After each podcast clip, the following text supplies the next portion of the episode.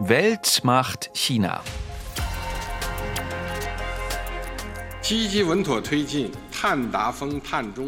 Wir werden aktiv und umsichtig darauf hinarbeiten, den Höhepunkt unseres CO2-Ausstoßes und die Klimaneutralität zu erreichen. Basierend auf Chinas Energievorkommen werden wir uns anstrengen, den CO2-Höchststand planmäßig und schrittweise anzusteuern.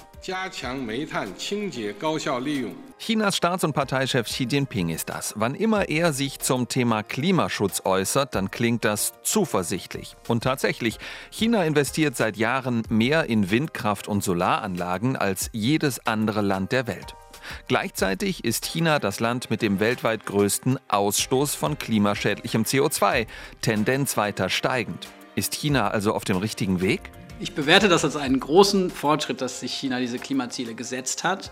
Gleichzeitig gilt, sie sind noch nicht ausreichend. Sie sind nicht ausreichend, damit wir die äh, globalen Klimaziele des Pariser Abkommens erreichen können. Lutz Weischer von der NGO German Watch ist das. Er und andere Klimafachleute warnen, wir sollten uns nicht blenden lassen von den Versprechungen aus der Volksrepublik. Offiziell will Chinas Führung ja ab 2030 den CO2-Ausstoß zurückfahren. Der sogenannte Peak ist das. Und bis 2060 dann will das Land klimaneutral sein. Doch auch Experten in China haben ihre Zweifel. Li Shuo zum Beispiel. the curve in between 2030 and 2060 is very steep to the extent that uh, many people would just think this is science fiction. Klimaschutz, sich Gedanken machen um den globalen Klimawandel. Bei uns in Europa ist das seit Jahren ein Mainstream-Thema in Politik, Wirtschaft und Gesellschaft. In China aber hat eine Mehrheit der Menschen das Thema so gut wie gar nicht auf dem Schirm. Dort gilt dann schon ein Satz wie dieser hier, aufgenommen in Shanghai, als bemerkenswert. Ich bin besorgt. Wir alle wissen, dass sich das Klima verändert, aber keiner von uns macht genug. Welt macht China. Heute mit der Frage, ist China in Sachen Klimaschutz ein Vorbild oder ein Bremsklotz? Ich heiße Steffen Wurzel.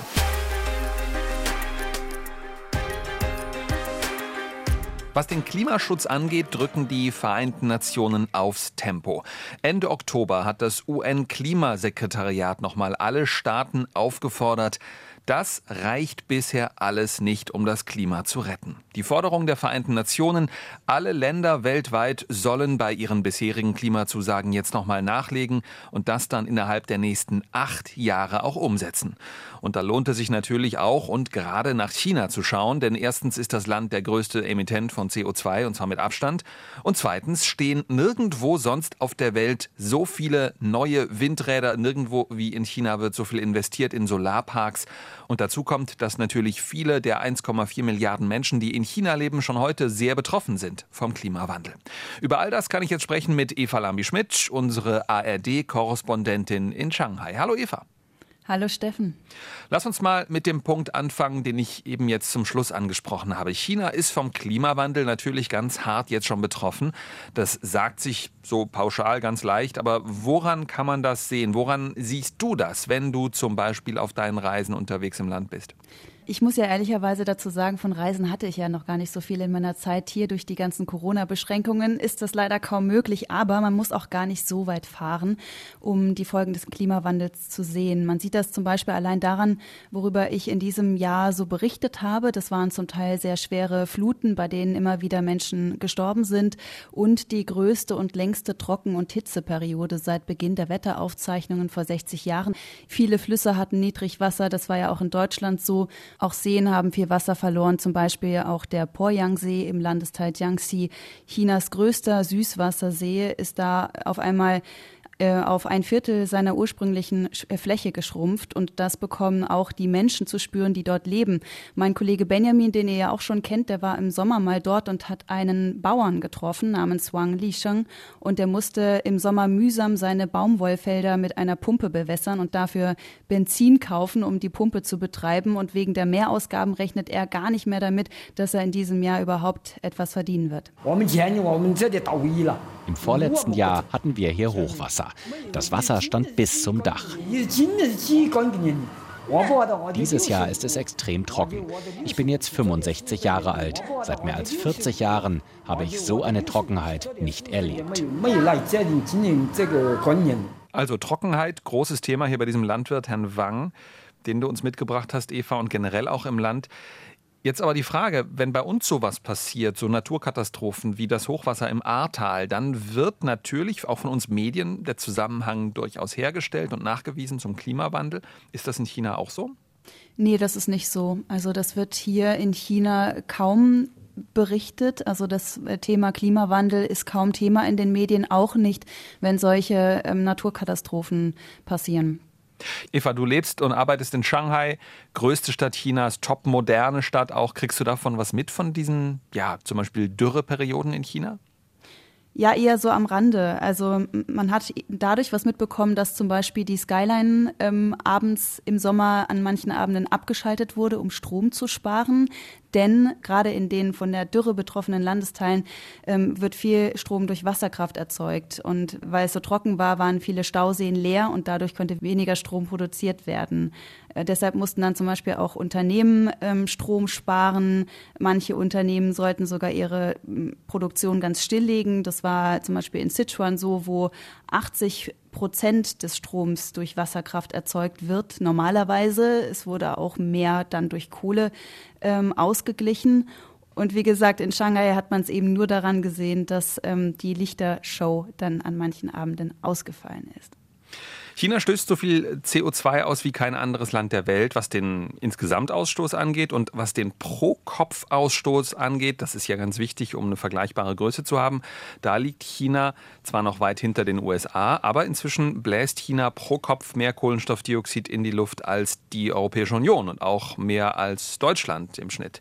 Wieso stellt sich Chinas Staatsführung in den staatlichen Medien dann bei solchen steigenden Ausstoßzahlen immer noch hin und sagt, okay, wir sind der große Klimaschützer? Naja, weil China schon in vielen Bereichen Superlative anstrebt und Projekte immer groß angeht. Ähm, dabei entstehen dann zum Beispiel Vorzeigeprojekte wie das größte Wasserkraftwerk der Welt, der Drei-Schluchten-Staudamm im chinesischen Landesteil Hubei. In Tibet zum Beispiel plant China noch ein größeres zu bauen und wie eben schon gesagt, in Sichuan ist der Strommix 80 Prozent Wasserkraft. Landesweit allerdings sieht der Energiemix dann anders aus. 60 Prozent wird noch aus Kohlekraft generiert und während wir in Deutschland zum Beispiel Kohlekraftwerke abschalten, baut China sogar neue und das begründet die Staats- und Parteiführung mit der riesigen Bevölkerung von 1,4 Milliarden Menschen und der Energiesicherheit, ja, die sie gewährleisten muss. China hat aber einen Plan und das betont die Volksrepublik immer. Bis 2060 will China klimaneutral sein und das dauert nun mal länger als bei den Industrienationen, so argumentiert China, weil China ja erst später in die wirtschaftliche Entwicklung eingestiegen ist und sich auch erstmal entwickeln darf, bevor es Energie spart. Dazu ergänzen wir vielleicht noch der Fairness halber, dass auch in Deutschland ja äh, wieder neue Kohlekraftwerke eingeschaltet wurden, um Stromdefizite auszugleichen. Also da sind die Chinesen nicht die einzigen, auch wenn es in Deutschland andere Gründe hat. Auf tagesschau.de, da gab es Mitte Oktober einen Artikel, da ging es um Chinas Klimaschutzpläne und mittendrin im Text war eine Zeile, ich lese mal vor, Zitat, im vergangenen Jahr, also 2021, hat China so viel Kohle verbrannt wie noch nie zuvor. Zitat Ende. Wie passt denn das zusammen mit diesem sehr ehrgeizigen Plan?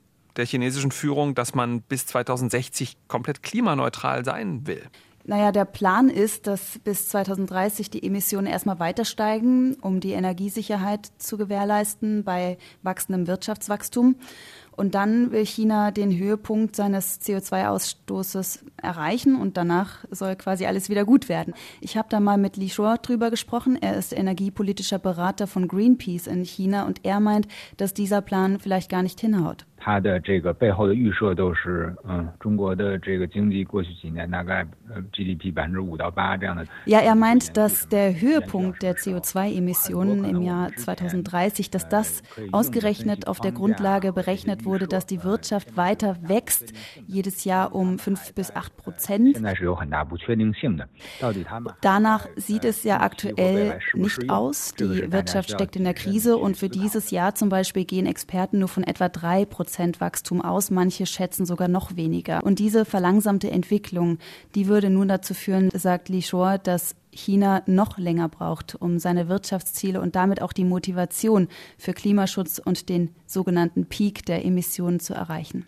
Was man jetzt ganz viel beobachten kann von hier aus, Eva, ist, dass in chinesischen Staatsmedien das Land immer wieder dargestellt wird als Vorreiter in Sachen erneuerbare Energien. Da werden immer wieder die Weltrekorde betont, nach dem Motto, nirgendwo wird so viel Geld investiert in Photovoltaik, nirgendwo sonst werden so viel Wasser- und Windkraftanlagen gebaut. Wie nimmst du das denn persönlich in China wahr? Also ist es so, dass es total boomt, dass überall Windkraftanlagen hingestellt werden, dass sich die Leute allesamt Solarpanels aufs Dach schrauben? Also tatsächlich gibt es riesige Solarparks, zum Beispiel am Rande der Wüste Gobi im Nordwesten des Landes. Da steht der zweitgrößte Solarpark der Welt. Und auch wenn man jetzt mit dem Zug zum Beispiel durch China fährt, dann gibt es auch unzählige Windräder, wenn man aus dem Fenster guckt. Aber es beschränkt sich alles auch weitgehend auf den staatlich organisierten Ausbau. Also es gibt jetzt keine privaten Initiativen, es ist jetzt nicht so, dass Solarpaneele auf privaten Gebäuden angebracht werden oder dass es Initiativen von privaten Unternehmern gibt oder von Bürgern oder von privaten Zusammenschlüssen. Eine wichtige Rolle in der offiziellen Strategie der chinesischen Staatsführung ist ja auch die Atomkraft, die ja ebenfalls weitgehend CO2-frei ist. Kommt China da wirklich voran? Also baut China neue Atomkraftwerke oder ist das so ein bisschen wie hier in Europa, in Skandinavien oder Frankreich oder Großbritannien, wo seit Jahren angekündigt wird, okay, wir bauen neue Atomkraftwerke, aber so richtig voran kommt man da nicht? Ja, Atomkraftwerke werden immer noch gebaut in China. Zum Beispiel 2011 ähm, gab es elf Reaktoren im Land. Heute sind es mehr als 50. Das ist enorm. Und trotzdem ist der Anteil am Energiemix immer noch sehr gering mit fünf Prozent, was auch wieder aufzeigt, wie viel Strom China braucht. Und es gibt in China keinen gesellschaftlichen Widerspruch gegen Atomenergie. Atomenergie zählt in China im Gegensatz zu bei uns als saubere Energie, sogar als die bessere saubere Energie, weil sie nicht abhängig ist von der Sonne oder dem Wind oder dem Wasser. Atomenergie gilt als zuverlässige Energiequelle und deshalb sieht China da auch keinen Widerspruch. Wir haben jetzt ganz viel gesprochen darüber, was die Staats- und Parteiführung will, also was der Staat tut in Sachen Klimaschutz, was er vorhat. Wie sieht es denn gesellschaftlich aus? Also gibt es sowas wie NGOs, die sich dafür einsetzen, so Fridays for Future, ähm, oder spielt das Thema Klimaschutz eine Rolle in den Medien, in deinem Freundeskreis, in deinem Umfeld? Wie nimmst du das wahr im Alltag? Nee, ich würde sagen, das spielt eher weniger eine Rolle. In China ist alles staatlich kontrolliert. Organisationen, die privat organisiert sind, die also nicht von der kommunistischen Partei sind, die werden unterdrückt. Das gilt auch für Proteste. Ansonsten habe ich einfach mal Menschen auf der Straße gefragt, wie sie denn zum Thema Klimaschutz stehen und was sie selbst im Alltag machen, um auch vielleicht einen Beitrag zu leisten. Das ist ja auch in Deutschland groß Thema. Und da gibt es zum Beispiel welche, die das gar nicht interessiert und auch andere, die dafür sensibilisiert sind. Ich kann mit Umweltschutz nichts anfangen. Ich mag auch keine Elektroautos. Benziner sind bequemer. Es gibt mehr Tankstellen. 其实就是，其实蛮感伤的，就是，就是。 Ich bin besorgt. Wir alle wissen, dass sich das Klima verändert, aber keiner von uns macht genug. Kleine Dinge wie das Licht ausmachen oder ein Blatt Papier von beiden Seiten bedrucken. Alle meine Kollegen wissen das, aber nur wenige machen es. Also ich selbst kann nur wenig tun, um den Klimawandel zu stoppen.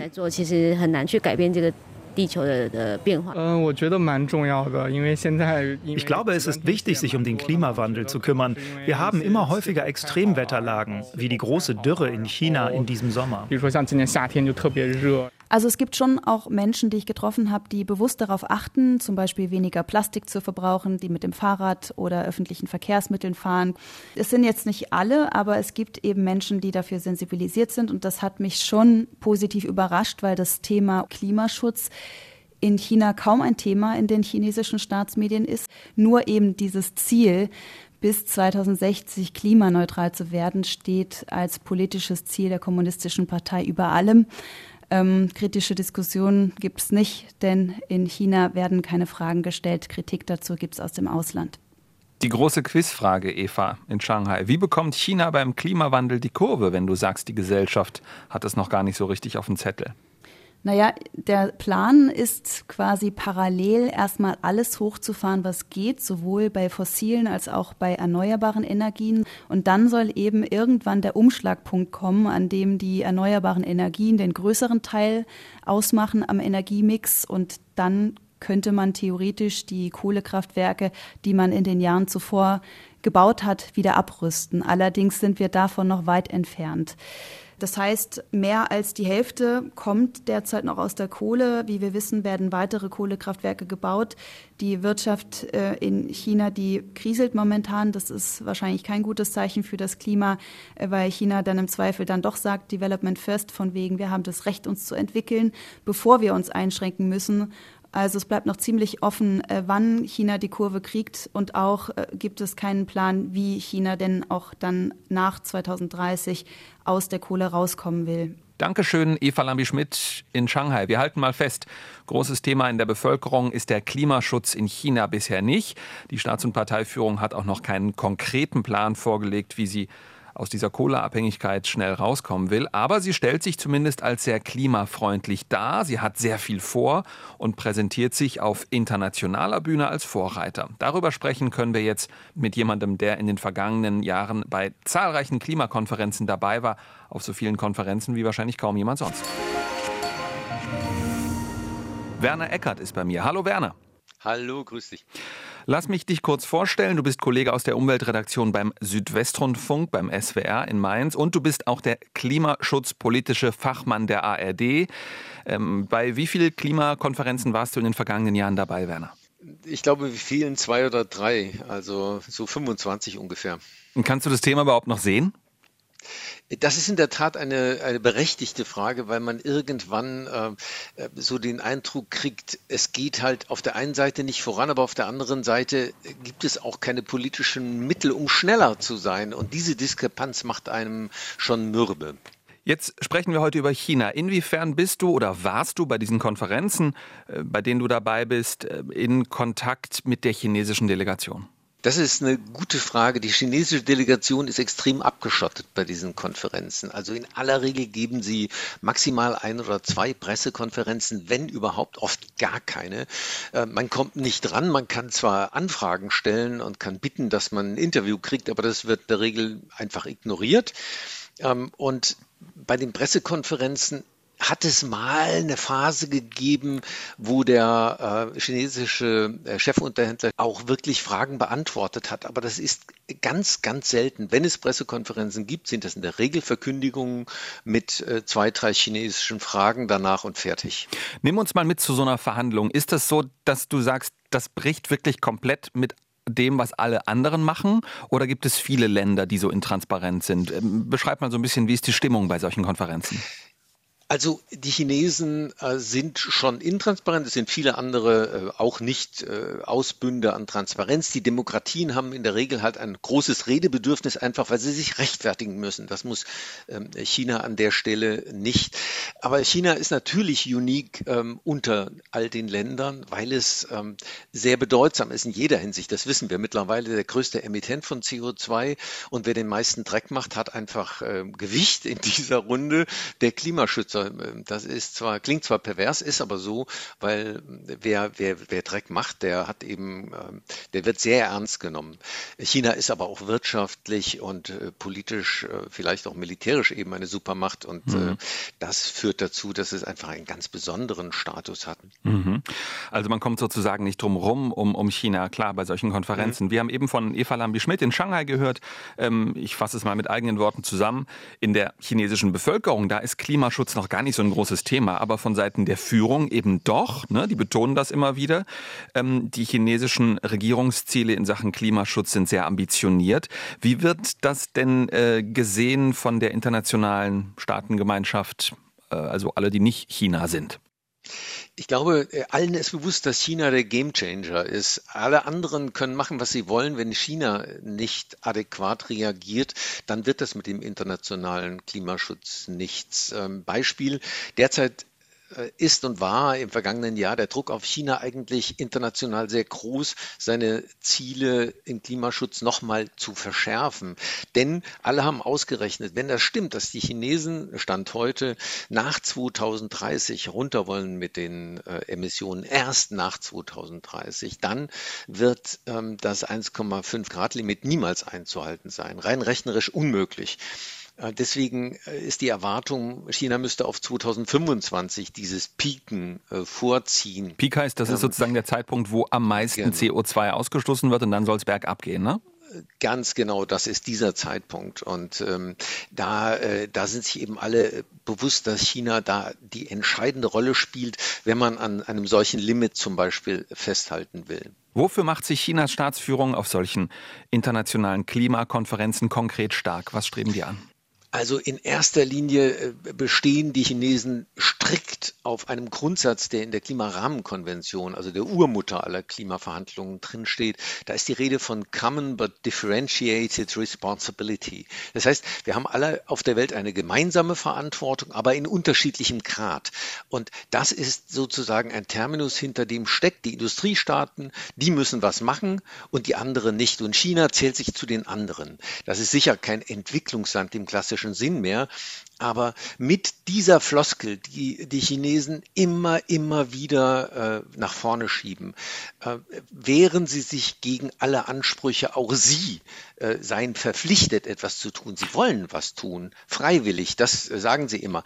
Aber sie empfinden keine Verpflichtung. Und das ist ein ganz, ganz wichtiger Punkt in diesen Verhandlungen. Äh, diese Formulierung ist da reingekommen, weil man gesagt hat, okay, man kann von einem äh, Land südlich der Sahara nicht verlangen, dass die Klimaschutz betreiben. Die, die haben ja gar keinen Ausstoß an Klimagasen.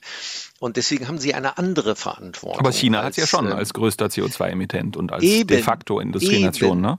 Eben, aber es ist die Floskel, unter der immer die Unterscheidung lief, die Industriestaaten müssen und die anderen nicht. Und China ist eben auch nach heutigem Verständnis in der UN kein voller Industriestaat. Und deswegen sagen sie, wir sind zu gar nichts verpflichtet wegen dieses Grundsatzes. Nur die Industriestaaten äh, sind wirklich verpflichtet. Wir sind aber Gutmenschen und wir machen Klimaschutz aus freiem Antrieb, auch wenn uns niemand dazu zwingen kann. Das ist so eine Haltung, die die Chinesen sehr, sehr stark ähm, in den Verhandlungen haben. Wie wird diese Haltung China sei der Anwalt des globalen Südens, das schwingt ja auch so ein bisschen mit. Wie wird das wahrgenommen vom Rest der Delegationen? Ambivalent mittlerweile. Ähm, das ist äh, einigermaßen absehbar, weil auf der einen Seite ähm, China, wie gesagt, eine Führungsmacht dieser großen UN-Gruppe ähm, ist nach wie vor. Aber weil ähm, die Staaten, die am wenigsten entwickelt sind oder die Inselstaaten, ähm, die vom Klimawandel stark betroffen sind, ähm, die, die bilden ja auch so Untergruppen, die sehen sich durch China natürlich nicht mehr ähm, repräsentiert. Und ähm, das weiß ähm, China natürlich auch. Äh, es versucht sich immer wieder da an die Speerspitze äh, zu stellen.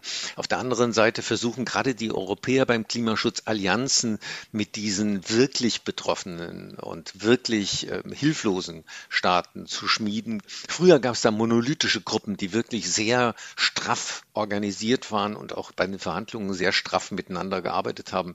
Mittlerweile eben durch diese Entwicklung, zum Beispiel in China, sind diese Gruppen nicht mehr so monolithisch und äh, sehr viel, äh, die Lage ist da sehr viel komplizierter geworden.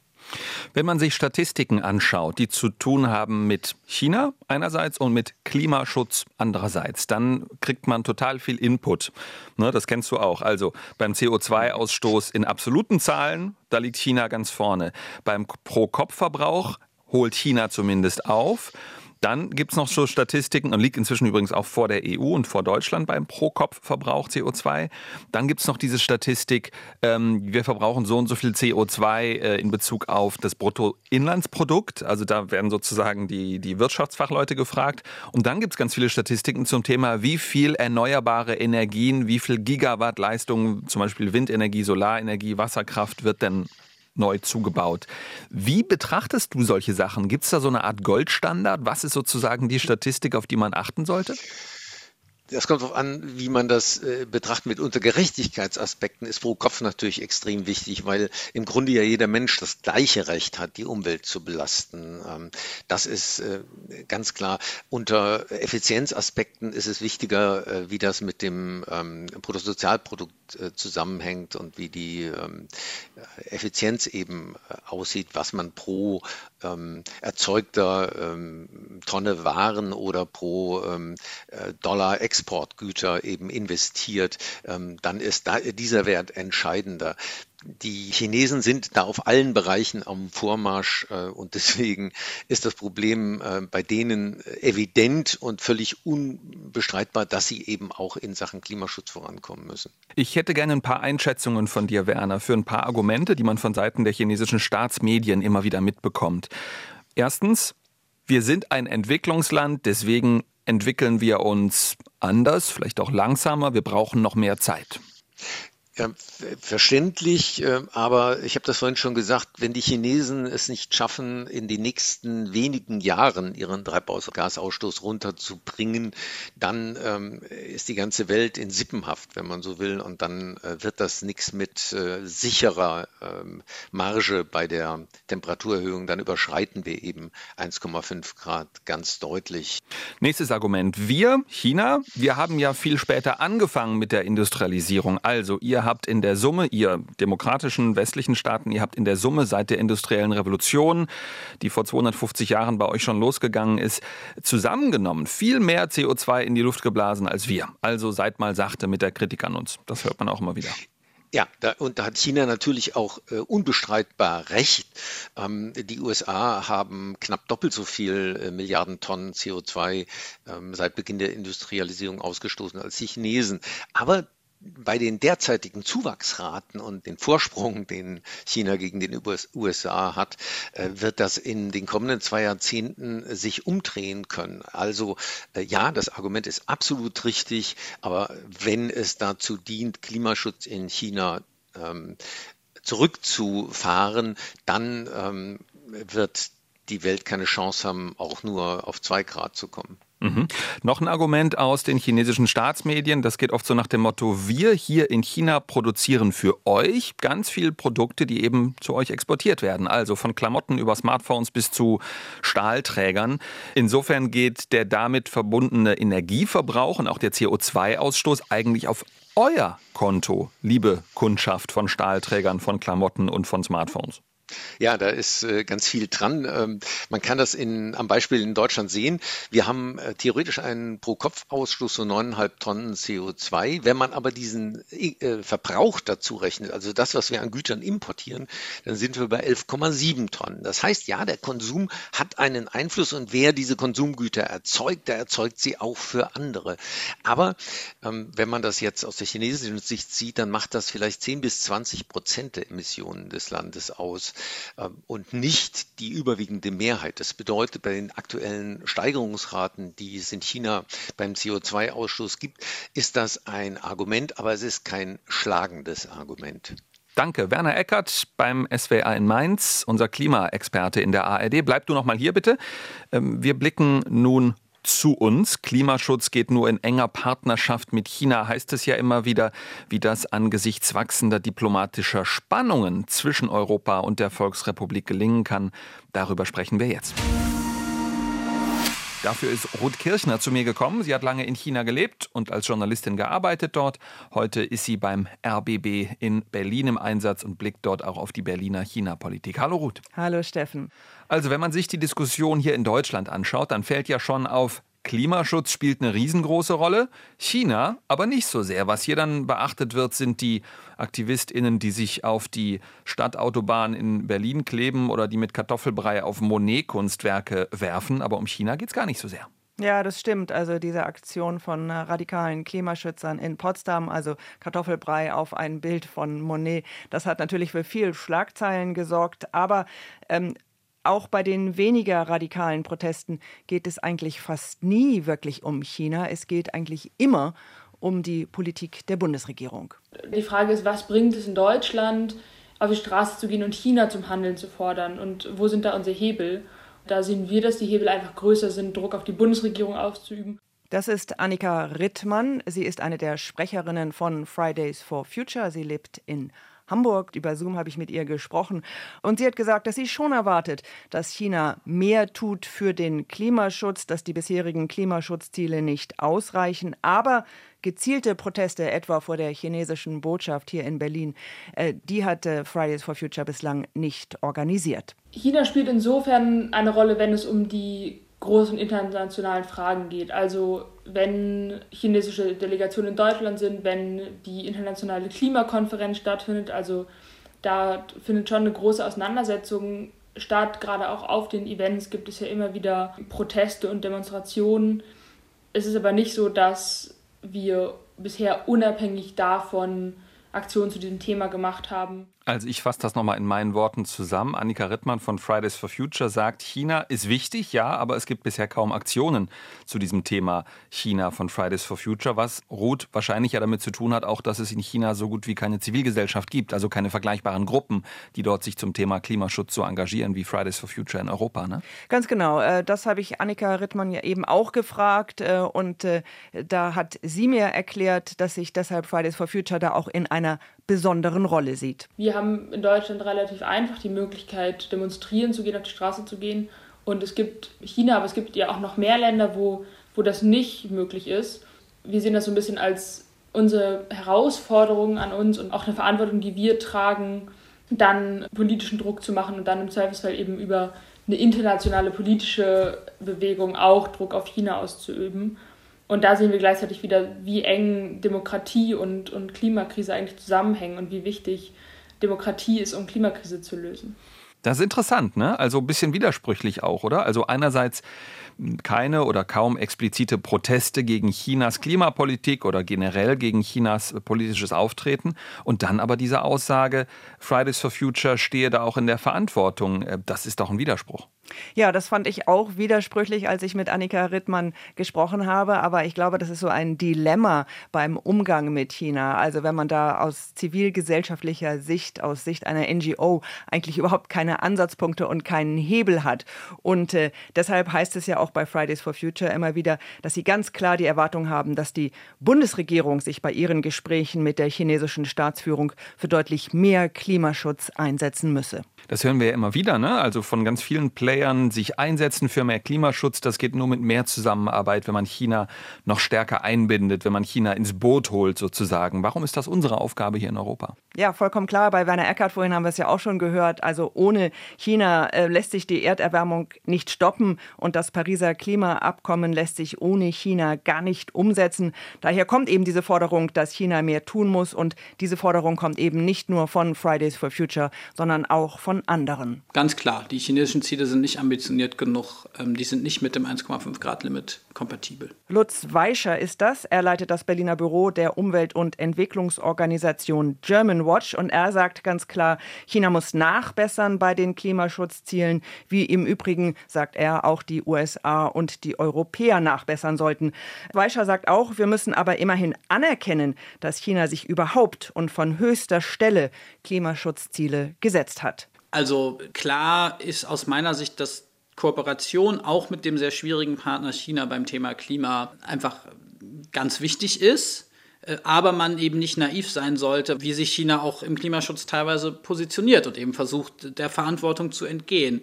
Deswegen würde ich sagen, einerseits klare Erwartungen formulieren. Ich finde es ganz wichtig auch, dass das auf höchster politischer Ebene angesprochen wird. Auf der Ebene ist es absolut sinnvoll, auch immer wieder den Punkt zu machen, äh, Peking 2030 reicht nicht und Klimaneutralität 2060 auch nicht. Und da erwarten wir mehr. Das klingt jetzt hier bei German Watch, bei dieser NGO, wirklich nach klarer Kante. Wie ist es beim Stichwort Zusammenarbeit, was man immer wieder hört? Ja, das fand ich interessant im Gespräch mit äh, Lutz Weischer. Er sagt, die Zeiten, dass man China mit Technologie auf die Sprünge hilft, diese Zeiten sind vorbei, sondern eher, dass man bei der Umsetzung von Klimaschutzzielen Erfahrungen austauscht. Also wie zum Beispiel könnte China seinen Emissionshandel besser gestalten oder wie kann man Stromnetze so optimieren, dass sie mit den Schwankungen bei der Windkraft oder bei der Solarenergie besser zurechtkommen. Auf der Ebene gäbe es durchaus Möglichkeiten, enger zusammenzuarbeiten. Das ist ganz interessant, ne, dass China ja da auch ähnliche Probleme hat. Also Strom äh, Windenergiestrom zum Beispiel von Nord nach Süd zu kriegen. Riesenthema in Deutschland, aber eben auch in China. Ganz genau. Und da sagt Lutz Weischer eben und auch andere, da ist man eigentlich genau an der gleichen Stelle, nämlich wie soll man eigentlich oder wie kann man eigentlich die Klimaschutzziele, die man hat, wie kann man die eigentlich umsetzen? Ruth, jetzt eine Sache noch. Wir haben vorhin es schon kurz angesprochen, äh, die diplomatische Großwetterlage, ich sag mal so zwischen westlichen Demokratien und der Volksrepublik China auf der anderen Seite, die ist gelinde gesagt miserabel. Ähm, Stichwort Taiwan. Wir haben neulich auch in einer Podcast-Folge darüber gesprochen, als die Vorsitzende des US-Repräsentantenhauses nach Taiwan gereist ist, ist die chinesische Führung quasi ausgerastet und die haben dann kurz danach gesagt, okay, wir stoppen als ja, Rache, kann man das so sagen, oder als Vergeltung jetzt auch erstmal die Klimagespräche mit den USA. Wie kommt man aus so einer verzwickten Lage dann wieder raus und an einen seriösen Gesprächstisch, sage ich mal? Ja, also meine Gesprächspartner hier, die haben mir gesagt, man muss die Türen offen halten und interessant auch, China hat die Klimagespräche mit den USA nicht komplett gestoppt, sondern zunächst mal ausgesetzt. Also auch da hält man sich ja eine Hintertür durchaus offen.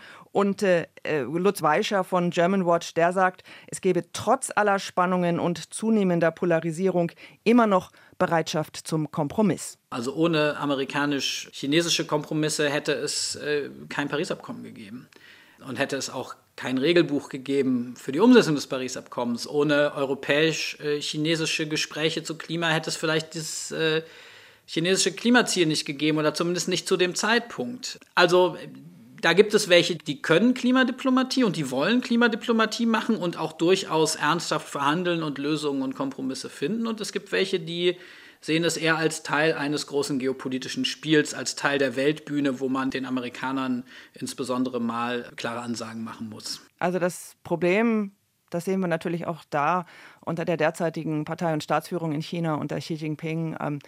Da wissen wir nicht so ganz genau. Also mit wem kann man da eigentlich noch Kompromisse aushandeln und wie genau wird sich jetzt China unter Xi weiterentwickeln? Zumal die Wirtschaft in China gerade kräftig struggelt und da sagen ja eben auch viele, okay, da müssen die vielleicht auch ihre Prioritäten in Beijing äh, neu ordnen und das könnte auch auf Kosten des Klimaschutzes noch sein. Dankeschön, Ruth, unsere China-Watcherin in Berlin. Bleib du auch nochmal hier. Wir haben diese Weltmacht China Podcast Folge zum Thema Klimaschutz ja überschrieben mit dieser Schlagzeile ist China Vorreiter oder Bremsklotz beim äh, Klimaschutz? Ruth, was sagst du? Also bei internationalen Verhandlungen, da würde ich sagen, ist China ein Bremser. Im eigenen Land, da geht manchmal viel mehr, aber ähm, da geht es, da steht eben ganz stark im Vordergrund Wachstum und Stabilität. Dennoch, da gibt es unglaublich viel Potenzial für Klimaschutz und für klimafreundliches Wachstum.